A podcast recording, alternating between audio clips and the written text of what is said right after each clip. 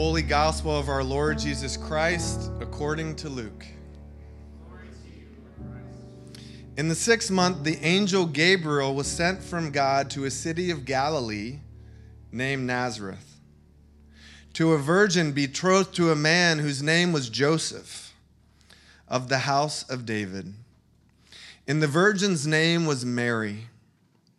And he came to her and said, Greetings, O favored one, the Lord is with you.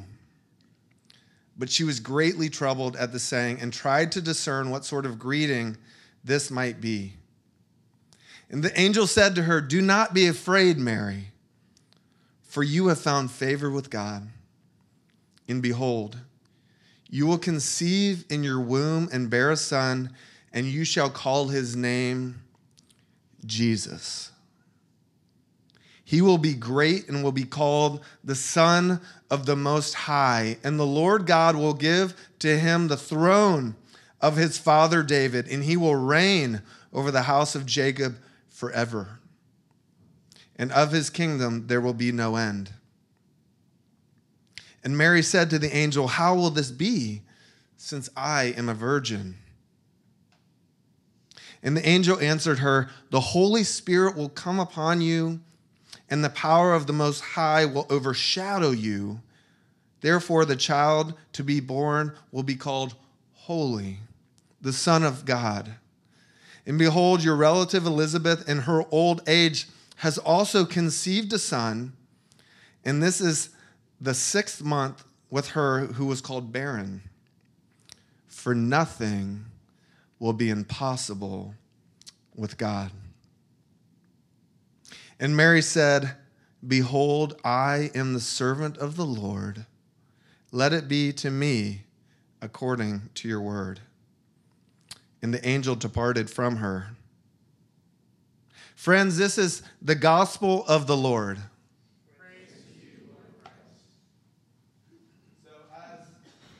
As we prepare to hear from God's word, I invite you to bow with me in a moment of prayer.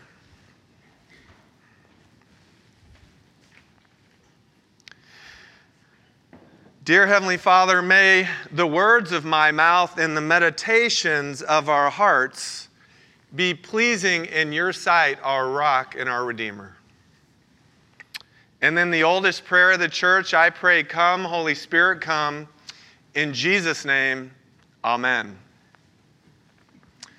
Well, welcome back. We are in the second week of the Advent season, and this word Advent means coming. And so throughout the month of December, we are looking at the coming of Christ.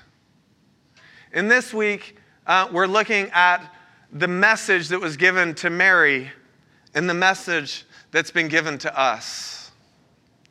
And if you're a student, I especially um, want you to pay attention to the front part of this sermon. I think you can relate. Let me begin with a question what were you like, everyone, as a teenager? What were you like as a teenager? You might be thinking, what's a teenager? Good question. Teenager is someone entering into the teen years. I consider teenagers basically middle schoolers, okay? I'm trying to get you up to speed on the current language. What were you like, Trisha Banks? David?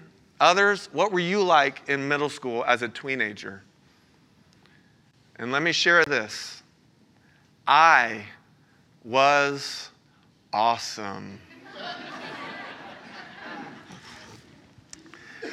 uh, many of you know I'm from Central Florida, uh, Lake Wales, Florida. Not many of you have been there, surprisingly, but you're from Lake, uh, excuse me, I'm from Lake Wales, Florida.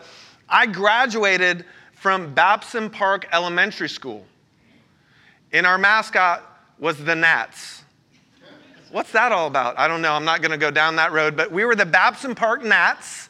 And I graduated, and I, along with like the five or six other elementary schools around our little town, we all descended on one middle school. Kind of cruel, isn't it? So we went from like these smaller classrooms to like 50 plus in a class. And I thought, now's my chance. So I changed my hair. Listen, I used to do my hair right down the middle. There's, there's an ugly phrase for that kind of hairdo. We're not going to talk about that right now. I changed it from down the middle to the side, and I discovered hair gel. And I started this little wave in the front, and I thought, I'm awesome.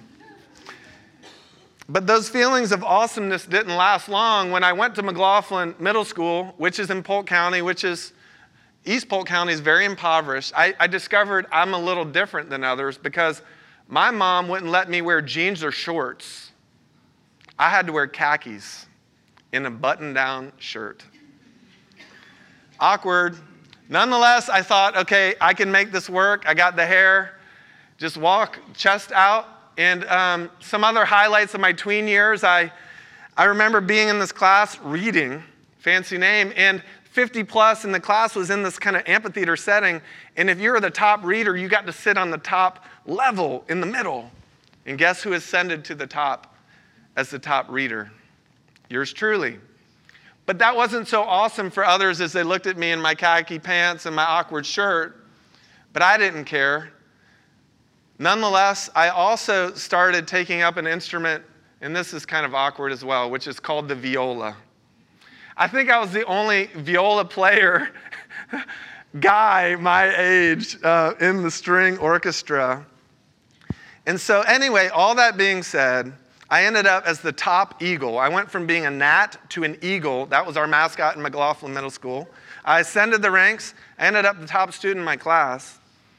Uh, but my parents said, you know, we, we really want to focus on education. And they sent my brother and I to boarding school. Or my brother and me, I think it's correctly said. We, we got sent to boarding school. And here's the thing I was surprised when I went to the McCallie School in Chattanooga, Tennessee that no one had heard of Lake Wales, Florida. Surprise. But more than that, here's the truth. I entered into the reading or English class as an eighth grader, and guess what? I was the lowest in the class. Turns out I had the lowest PSAT score in that grade getting in. And I realized then, and obviously I realized before then, but I wasn't so awesome I might have been a little awkward or just an ordinary kid. What were you like as a teenager? Were you just awesome or awkward, a little ordinary? What's beautiful about the story of Christmas as we look at it this week is God chooses to enter this type of scene this type of life stage, this type of situation, to unleash his coming glory. Uh, putting it another way, our passage teaches that God enters the ordinary to unleash the extraordinary through the Christmas story. God enters the ordinary to unleash the extraordinary through the Christmas story. So we're going to unpack this truth and see how it applies to us even today. Point number one God comes to an ordinary town. We read these words earlier. In the sixth month, the angel Gabriel was sent from God to a city of Galilee named Nazareth. And if you know anything about the Bible, or if you were alive in that day, you'd be like, He sent the angel where? Nazareth? Here's what some scholars have to say about Nazareth. Joel Green writes Gabriel travels to Mary far away from the Temple Mount in Jerusalem to Nazareth in Galilee, insignificant, despised, and unclean. Kent Hughes has this to say Gabriel ignored Judea, the heartland of God's work through the centuries, and came to Galilee, a land that was the subject of abiding Jewish contempt because of its mongrelized population. Even more, the angel not only bypassed Judea for Galilee, but the city of Jerusalem for the village of Nazareth. Nazareth, a shoddy, corrupt halfway stop between the port cities of Tyre and Sidon, was overrun by Gentiles and Roman soldiers. Look, if you were a Jew, you didn't want to go to Galilee, and you definitely didn't need to stop by Nazareth. And we read about this in the early pages of uh, John's account of Jesus' coming. All these people are coming to Jesus. And uh, Philip, we read in John chapter 1, Philip goes and he finds Nathanael and said to him, We found him of whom Moses in the law and also the prophets wrote, Jesus of Nazareth, the son of Joseph. And you can imagine the awkward pause. Nathanael then says back to Philip, Can anything good come out of Nazareth? And Philip said to him, Come and see. God comes first to this ordinary town, this no name town. Let me ask it like this Have you ever been to a dirty town or a dirty city? There's someone in this section over here that once recounted a story to me of how they were driving back from Myrtle Beach, and it was the middle of the night. And if any of you guys have driven to Myrtle Beach up Highway 17, it's pitch dark. You don't want to break down or run out of gas on Highway 17. Oh, now I'm seeing spouses look at each other. So this must be relatable, this point. So someone over here ran out of gas in the middle of the night on the way back from Myrtle Beach. And they later confessed to me, they said, Now I know why people carry weapons. It's scary on that strip. And that's kind of the picture we have of Nazareth. This is a mongrelized place, according to, uh, uh, according to uh, theologian Kent Hughes. You didn't want to end up in Nazareth.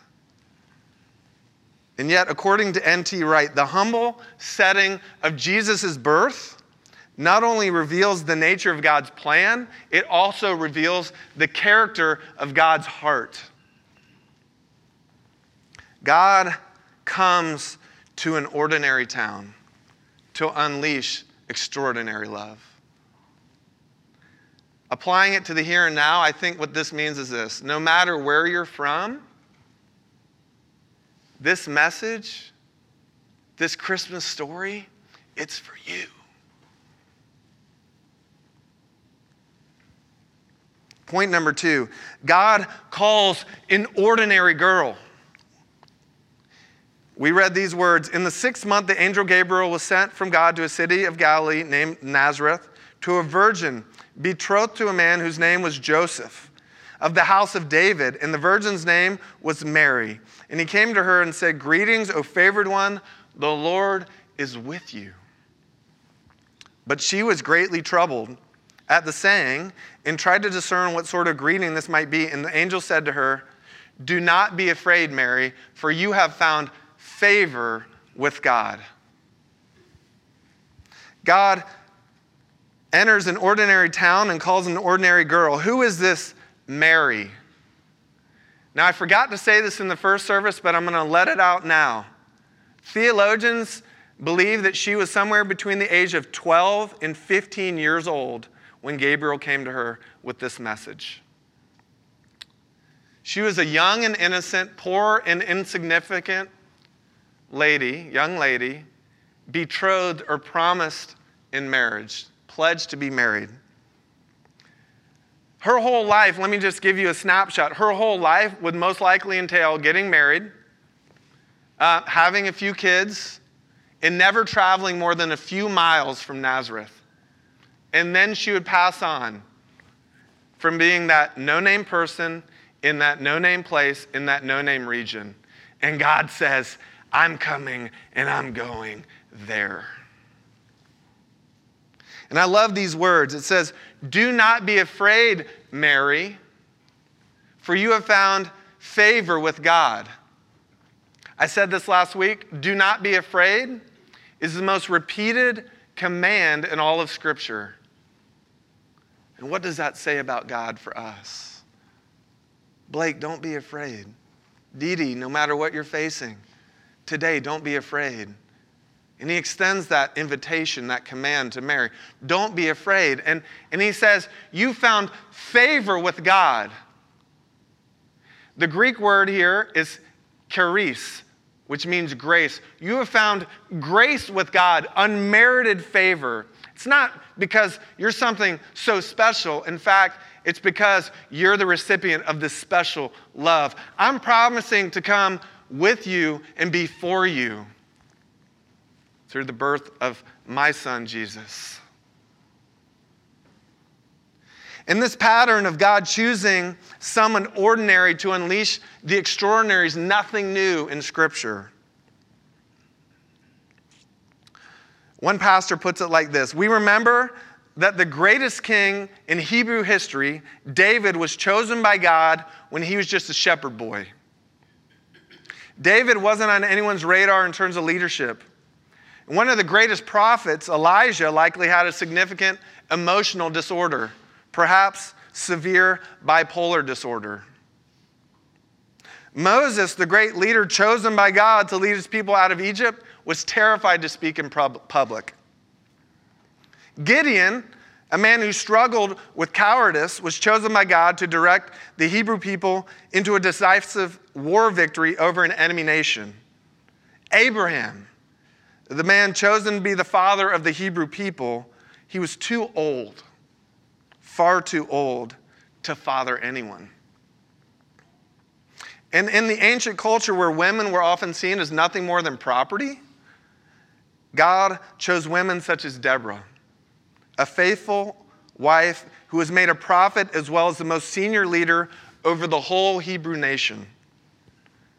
And Miriam and Huldah, who were prophets tasked with proclaiming the word of God to his people. We also read about Rachel, Hannah, Abigail, women who were given visions by God, visions that ultimately would shape the future of the Israelites. God chooses an ordinary town and an ordinary little girl to unleash extraordinary love. So, no matter your, where you're from, this message touches you. It's for you. But even more so, no matter your age or your place, your gender or your race, God's favor and grace is for you. Point number three God then unleashes extraordinary love. And we read these words Behold, you will conceive in your womb and bear a son. You shall call his name Jesus. He will be great. He will be called Son of the Most High, and the Lord God will give to him the throne of his father David, and he will reign over the house of Jacob forever. And of his kingdom there will be no end. Surprise! Mary, you're going to have a son, and he's going to save the world a son, but I'm a virgin. It doesn't matter. You're going to have a son, and he's going to be the Savior. In him, all the promises of the Old Testament will be fulfilled. You'll be blessed so that you can bless others. His name will be Jesus, which means Yahweh saves. He'll be in the line of David, this is directly related to actually the passage we read earlier as we started the service, Isaiah 9. He'll be established on the throne of David. And he will have power that will know no end. He will give you peace that will be uh, forever, eternal. Yeah, surprise. What's most extraordinary about this story, the Christmas story to me, is this how far God goes to say, Wallace, I'm with you and I'm for you. Think about it. God didn't come riding on a stretched camel. He didn't come with a parade. the infinite God, became an infant for us. And in doing so, turn the world on its head. In the words of Ann Voskamp, right there in the space between, excuse me, beneath Mary's beating heart, would become the beating love of God. Emmanuel, God with us. I know some of you guys are fans of Brene Brown and her writing. She has this to say about vulnerability vulnerability is the birthplace of connection and the path to feeling of worthiness to the feeling of worthiness vulnerability is the birthplace of connection and the path to the feeling of worthiness. And in the words of Tim Keller, it's impossible to get into an intimate relationship without becoming vulnerable. And Christianity is the only major world religion saying that God has done this for us.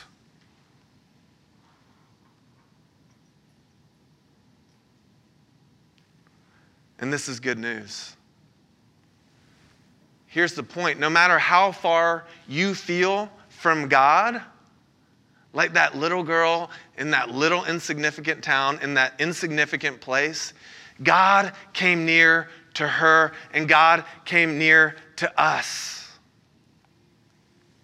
No matter how far you feel from God, God has came, come near to you.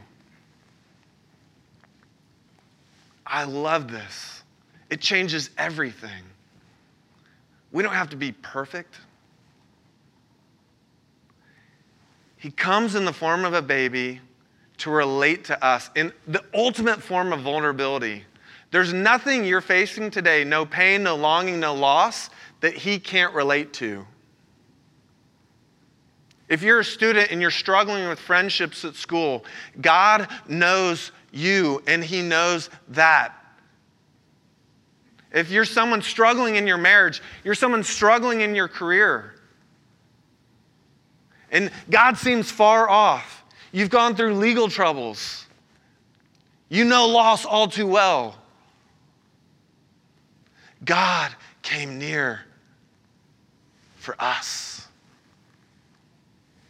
If you're like Mary, sometimes you don't believe this. She, she says to Gabriel, How will this be? How, how can this be? Perhaps that's your prayer. God, how, how can this distance, how can this darkness seem so real? How, how can you come near? And Gabriel said to Mary, and he says to us, The Holy Spirit will come upon you, for nothing will be impossible with God.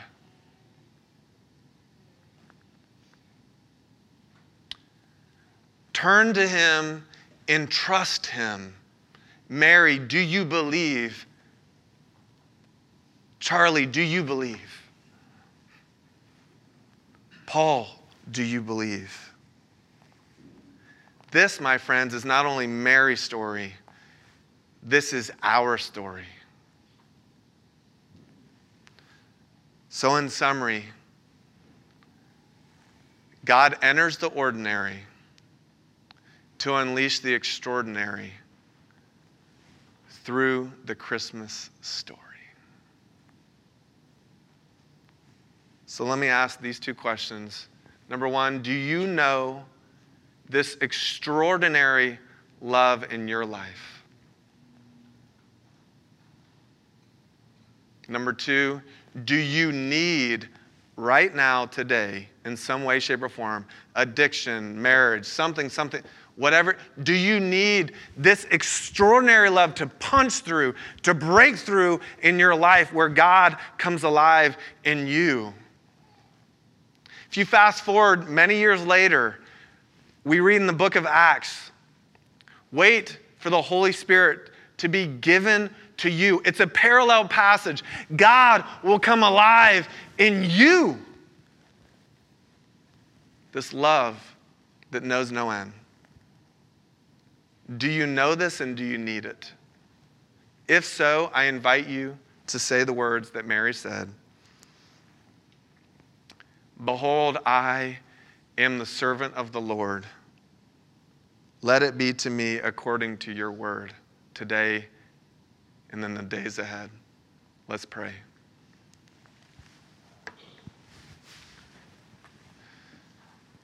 Dear Heavenly Father, I rejoice in this story, how you enter the ordinary to unleash the extraordinary through the Christmas story, through the birth of your Son, Jesus Christ.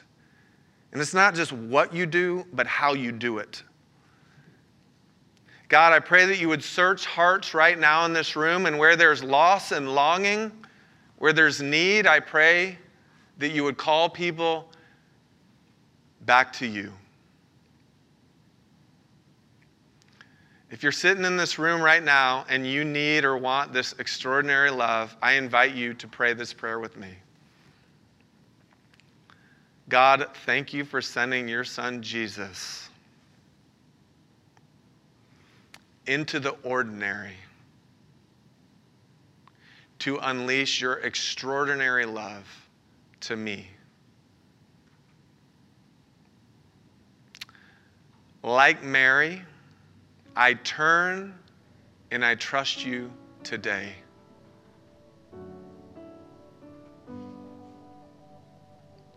We pray all this in Jesus' name. Amen.